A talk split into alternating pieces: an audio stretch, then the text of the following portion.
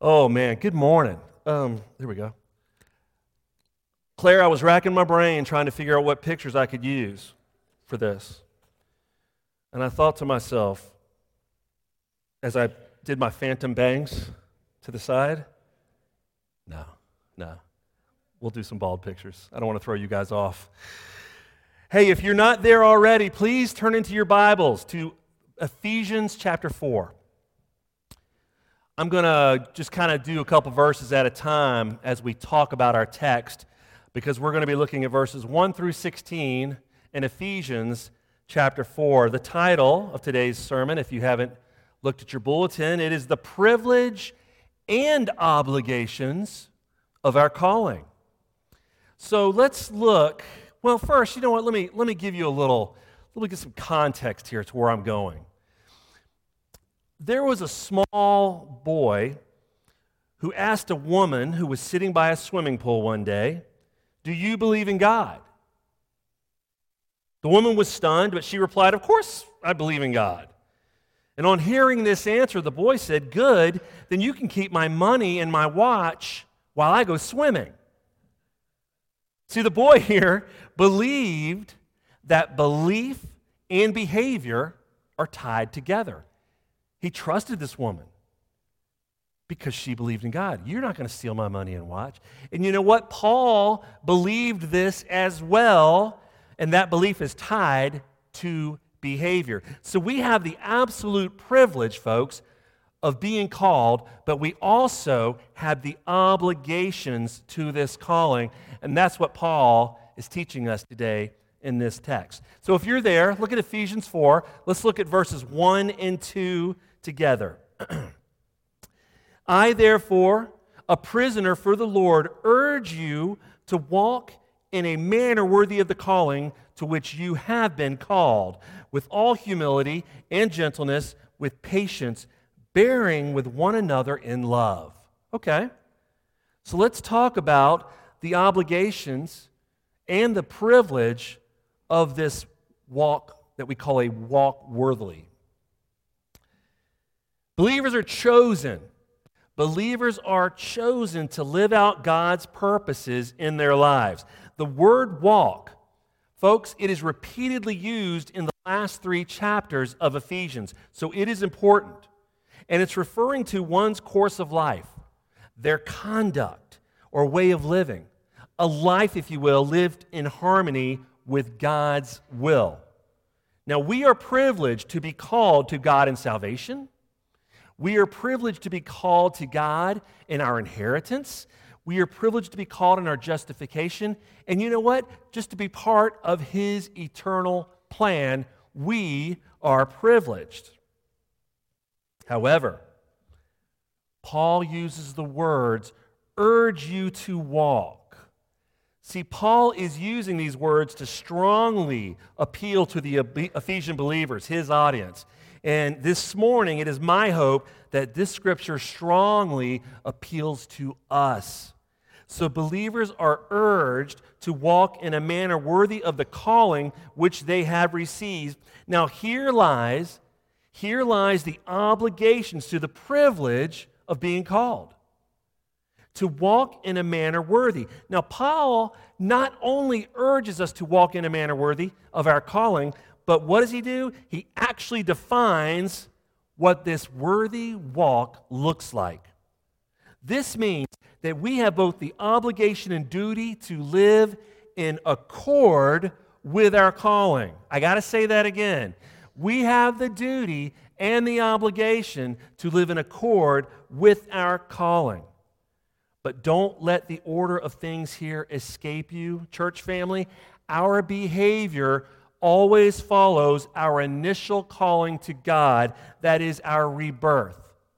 It is only after the experience of new life, that experience of regeneration, that God's people are able to follow his commands.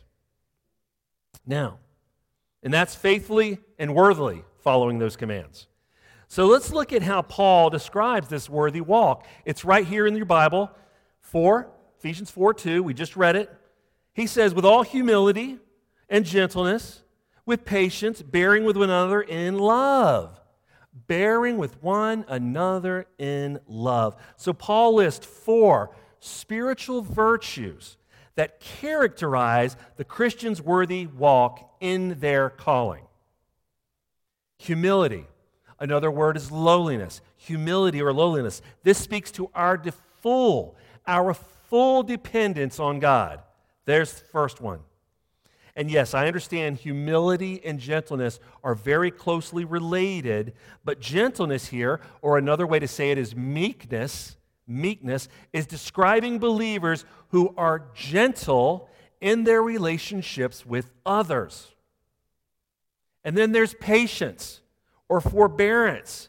This trait is describing those who bear the weaknesses and failures of others. And if you feel like you're having a hard time doing that, Jesus does that for you every day. Forbearance, patience. And all of this, all of this is in love, meaning that love is the quality of seeking the highest good in others. I personally believe that the virtues listed here start in love and end in love. And I'll explain that more as I go. I want to call attention, though, to the word all in verse 2. Do you see that right there? All.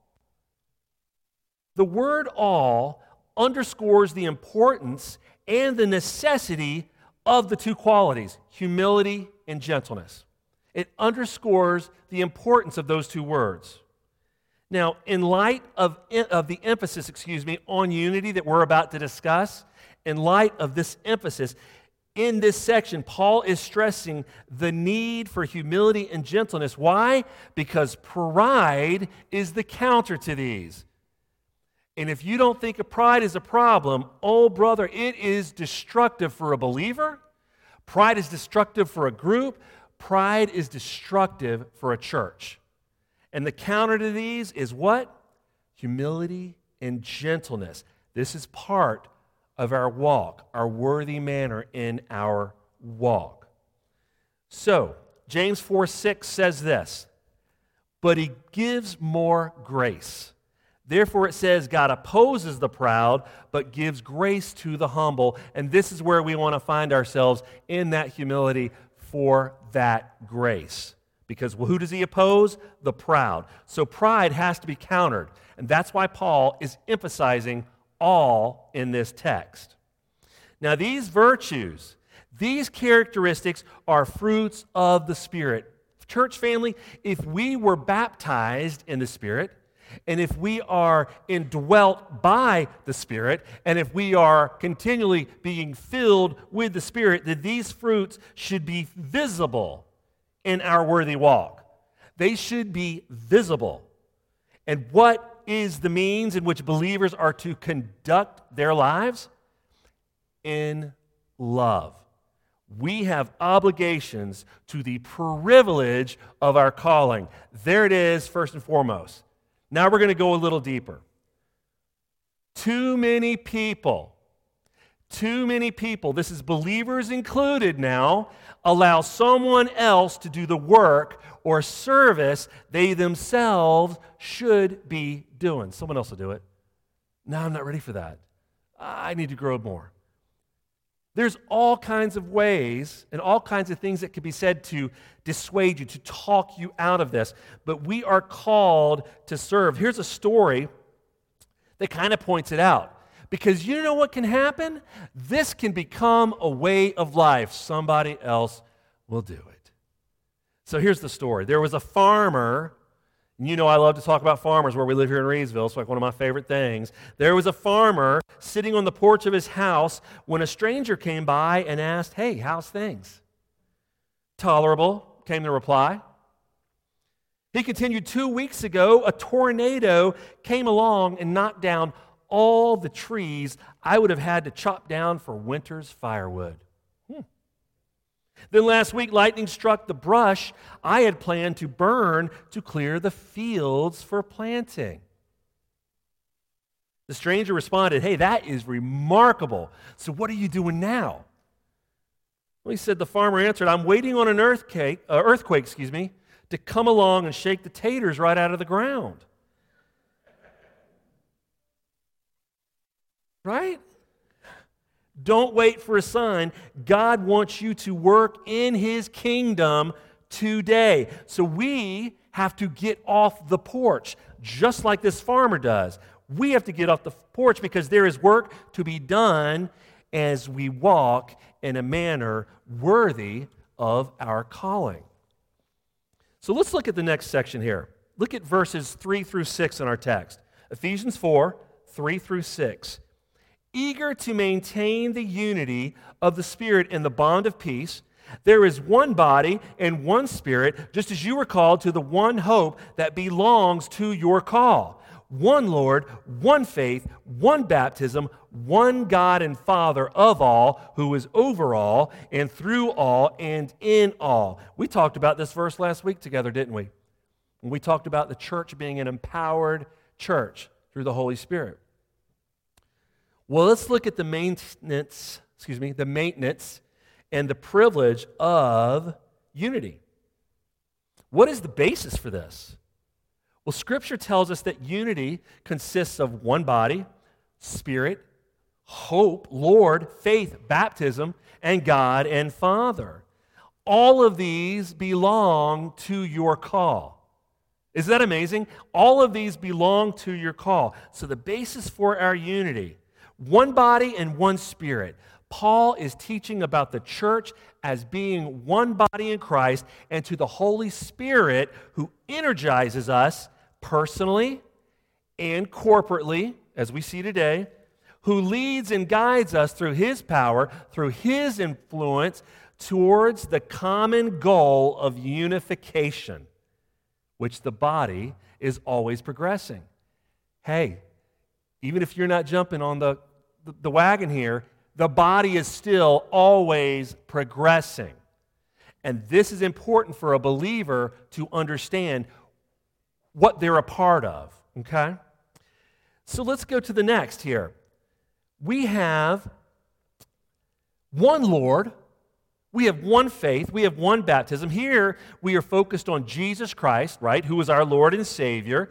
Faith is what believers experience experience with Christ. And baptism, whether we want to talk about spiritual baptism or water, this, folks, is symbolic of our sign of our faith. It is symbolic to the sign of our faith in Christ. And our God and Father of all. Well, this teaches us that our sovereign God is the ultimate source for your spiritual unity. Sometimes we forget about unity and unification of the body, but I need to go ahead and say it one more time. The ultimate source where this comes from is God. So you can't look to someone else and go, well, I don't believe unification for the church is important. I don't think unity is that, that big a deal.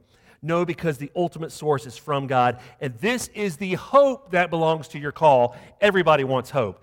This is the hope that belongs to your call. With this privilege of being a part of the body, with this privilege of being unified, there is an obligation to maintain this privilege and unity as we live out our lives under the orders of God. This is not Pastor Mark saying this is what you got to do.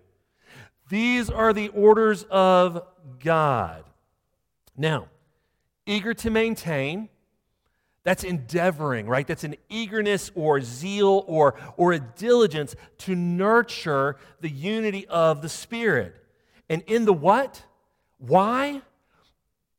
The Bible tells us it's because of the bond of peace. God brought peace between us when He sent Jesus at the incarnation. We celebrated it at Christmas. Peace was brought between God and man. And now, what we're seeing here is this peace can overflow into our very lives, into our worthily walk with each other as we are empowered through the Spirit. So we are walking together in this maintenance. Now, folks, this peace, this is the disposition of a believer's life. This is the disposition of a believer's life to guard the unity of the body, right? And we're talking about believers guarding this flock, if you will. Hear me out. How do we guard the flock? That's interesting. If it's what we believe, and it's important to guard unity, how is this done? Well, I'm going to go ahead and tell you one of my favorite words believers must make a continuous effort to cooperate with the Holy Spirit. Yes, I said it, a continuous effort. We have to continue in the faith, right? There are many things in our Christian walk that we have to continue in, and one of them is unity. What is it? It's a continuous effort, not once, not twice, continually. And again, let me I need to reiterate something here. We are not being asked to create unity. You're not manifesting this. This is not something you're waking up in the morning going, I'm really going to try hard. No.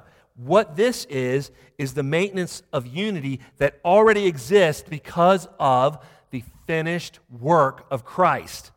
We are maintaining the unity in the finished work of Christ. That's how important it is. So, going back to last week's sermon, if we are to be an empowered church like the one that began at Pentecost, we must allow the Holy Spirit to fill us and influence us in this maintenance. And what are the results of this, folks? What binds Christians together? Peace itself. Think about it. It all comes down to that peace. And that's what we want to experience. I think it is of the utmost importance as well to point out something here. I want to point out the relationship of the Trinity. In this text, we have mention of the Spirit, we have mention of Jesus, the Son, and of God the Father. We have mention of all three. This is our perfect example of what true unity looks like, and this is where our unity comes from the triune God. I don't know if you remember, maybe you do, National Geographic. My grandmother had thousands of these. My mom had them. We usually got it all from her too. I can't escape that yellow border. You know what I'm talking about, the yellow outline of a National Geographic? We had them. Oh my goodness, folks. If something was missing in the house, maybe it was behind the National Geographics. That's how many there were. And this one year, May of 1987, there was a feature about the Arctic wolf. The Arctic wolf. If you're into wolves, that's awesome. I am too. And they had a team following a seven member pack that had targeted several musk oxen calves. Okay? Now, these calves were being guarded by 11 adults, their parents.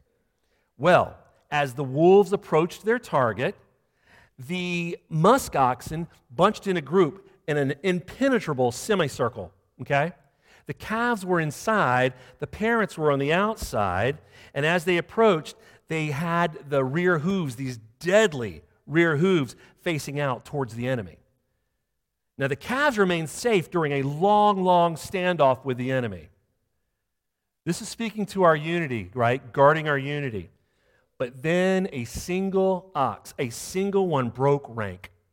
It just took one. It broke rank. The herd began to scatter into these nervous little groups. Uh, there was this great skirmish that ensued, and the adults fled in panic during this. They fled in panic, leaving the calves to the mercy of the predators. Not a single calf survived.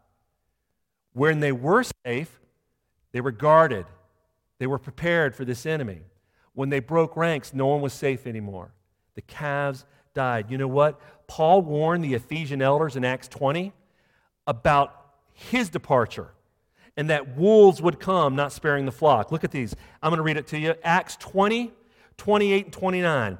Pay careful attention to yourselves and to all the flock in which the Holy Spirit has made you overseers, to care for the church of God, which he obtained with his own blood. I know that after my departure, fierce wolves will come in among you, not sparing the flock. Folks, wolves continue to attack the church today. We are not safe from wolves, they are out there. But they cannot penetrate and destroy when unity is maintained, when it is guarded. So we have an obligation not to maintain unity based on the sole purpose or principle of unity itself. No we maintain grounded in the reality of the triune God, who is the basis for the unity of the Spirit in which we all experience.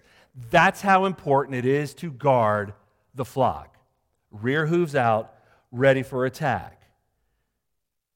So that's our privilege and our obligations. Let's look at ministry. Everybody look at verses 7 through 14. Ephesians 7 through 14, 4 7 through 14. But grace was given to each one of us according to the measure of Christ's gift. Therefore, it says, when he ascended on high, he led a host of captives and he gave them gifts to men. In saying he ascended, what does it mean but that he also descended into the lower regions, the earth? He who descends is the one who also ascended far above all the heavens that he might fill all things. And he gave the apostles, the prophets, the evangelists, the shepherds, and teachers to equip the saints for the work of ministry, for building up the body of Christ, until we all attain to the unity of the faith and of the knowledge of the Son of God, to mature manhood, to the measure of the stature of the fullness of Christ, so that we may no longer be children tossed to and fro by the waves and carried about by every wind of doctrine, by human cunning, by craftiness in deceitful schemes.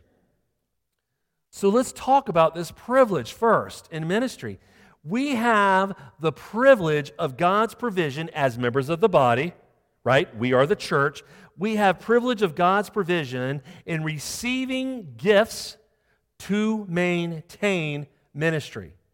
Now, our text in verses 8 through 10, that is revealing, right? That person is, uh, the verses there are revealing the person of Jesus Christ who is sovereignly gifting believers. And this gifting is for the greater good of his church.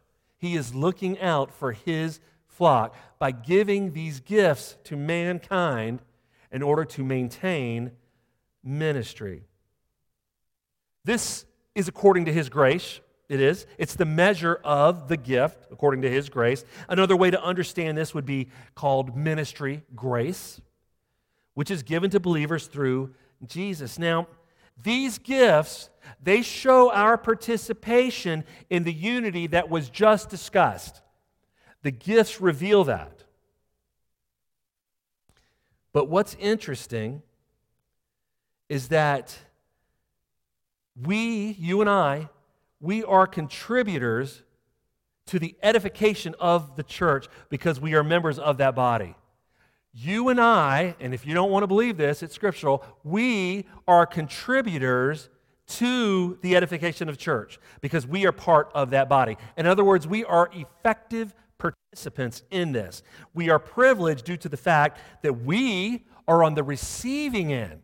We are on the receiving end of others sharing their Christ given gifts.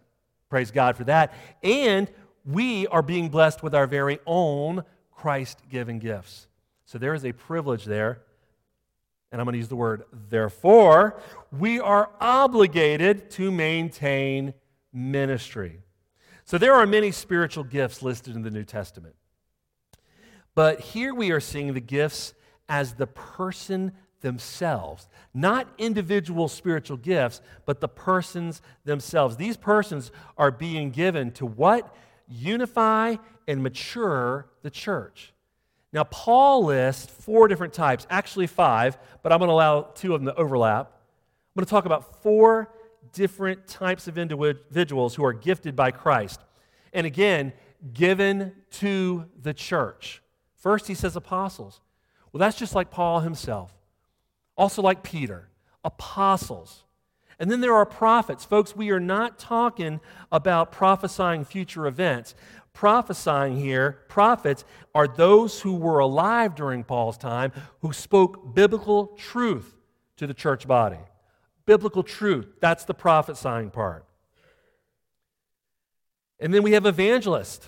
We have evangelists such as Timothy Philip, Mark. We have people that were traveling. So, who they would travel from place to place to equip, or they were equipped and equipped others in the spreading of the gospel. And then we have shepherds and teachers. Shepherds are also pastors. I like to use the term under shepherds, as a lot of you do. They are pastors, and we have teachers. Now, those are people who shepherd God's people as well as teach them. But pastors can be teachers, that's obvious. Pastors can be teachers, but teachers are not necessarily pastors. But I like that these two overlap a little bit. So here we are. Christ has given these leaders to equip believers who are involved in the work of ministry. He's given these people to help the body in ministry. So these ministers, these leaders listed, are not appointed to do the work for the members, but to prepare and equip the members for their work. Remember the story of getting off the porch? We don't do the work for you. You have your task, we have our task. So here lies the obligation to those people who Christ gifted to the church to lead, for these leaders to equip believers, and then with the believers, their obligation is in the task of that service. That's how this all works. And why is this obligation imperative? Because we are building up the body of Christ. We are building up the body of Christ. And I want you to continue to think about those young oxen that were attacked and killed by those wolves. That's how serious we are to protect and maintain the unity of our body, as well as be ministers to each other in that body. It's a sacred thing that has been given to us. But He has equipped us for this. So here lies the obligation to those people, the leaders, of course, and to the, the, the, believers that are being equipped.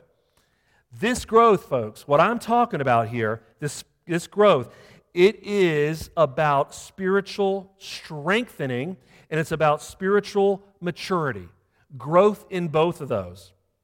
This is the focus and this is the ultimate goal of Christ giving us these gifts. He wants his church to become spiritually mature. So, this obligation to our call is vital. Again, look at verse 13. Until we attain what? Unity of the faith and of the knowledge of the Son of God, to mature manhood, to the measure of the stature of the fullness of Christ.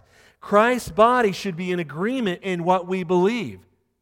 Our faith, we shouldn't be, we should be in agreement in agreement about our faith. Christ's body should affirm the essential truths about Jesus.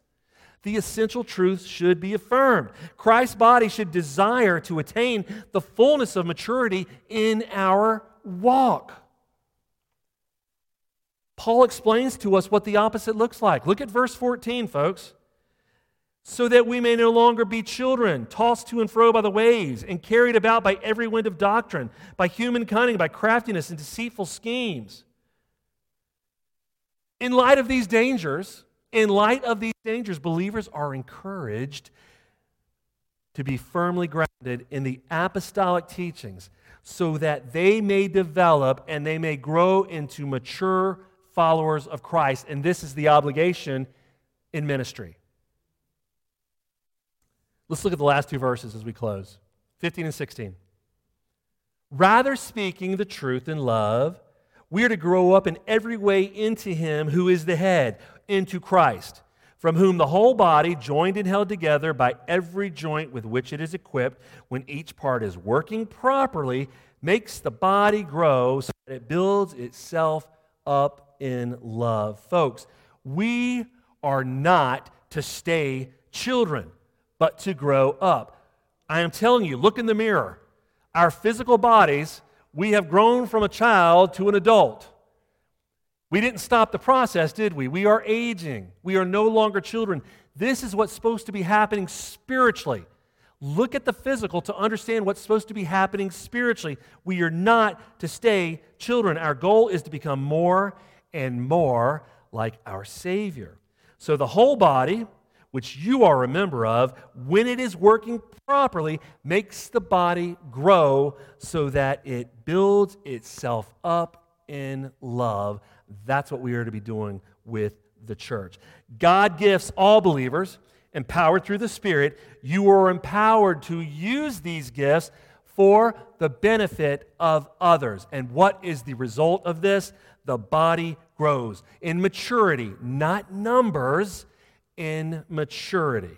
So, if our calling, if our calling is to live out God's purposes in our lives, then we are to walk, conduct ourselves, walk, to behave in a manner worthy of this calling.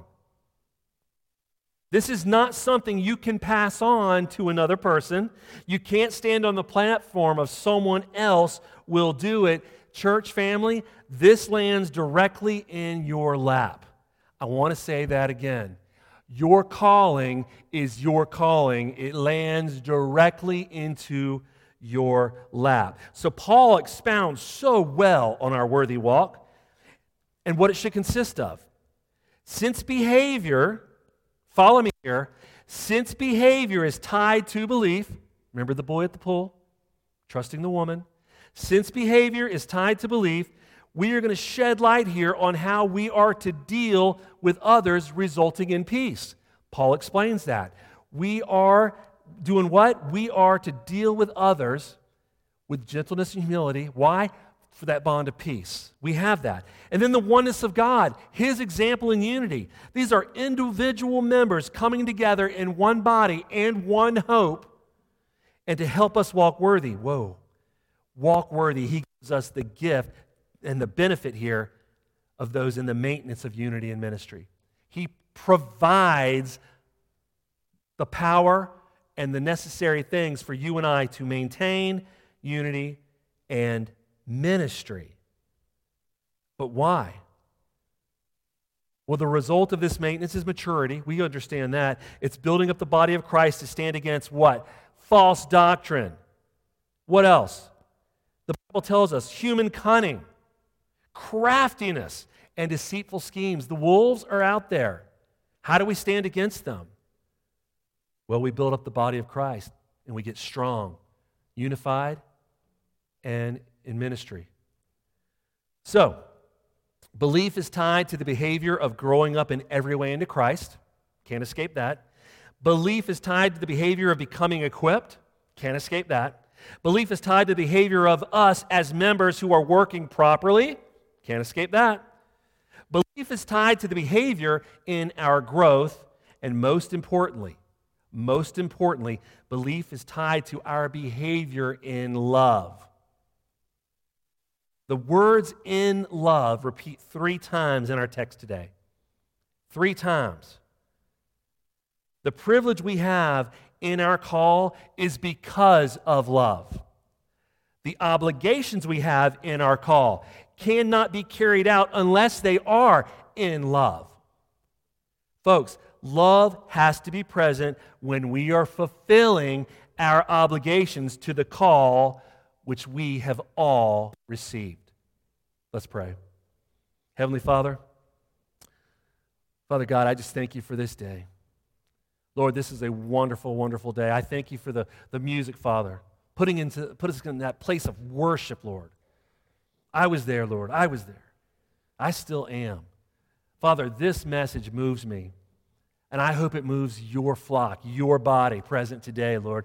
I hope it moves them because we have our very own personal calling by you, our sovereign God. You called us. You saved us. You justified us. One day you'll glorify us, but we have a calling and we have a purpose here. That calling is to live out the purposes you have for us. And one way we do that is to walk in a manner that's worthy of this privileged calling. Father, this is where we ask you to help us. We need help. Father, we need humility. We need gentleness. We need patience. We need to be able to bear with each other, Father, and all these in love. We understand that this is a continual thing, Lord. As a Christian believer, it's a continual thing. Help us, Father God. Help us work towards unifying this body, protecting this body, ministering to this body because it belongs to you. And individually, we all become a member of that body. We are one, just like our God is one. Holy, holy, holy. God in three persons. This body comes together as one. We belong to Christ, who is the head. Father, let us live out the purposes you have for our life. Father, we pray for strength and guidance in this. Father, build us up as you have us build your body. That's my prayer today, that we take seriously our own individual walks so that when we come together corporately, we are an empowered, empowered church. That's my prayer today, Father. Lord, I thank you for this service. I pray for those that are traveling today and out of town. I pray for those who are sick and couldn't be here. Lord, I lift them up to you. You know each and every one of their needs. Pray that you bring them all back to us safe. Father, we thank you for this day and we pray all of this in Jesus' name. Amen.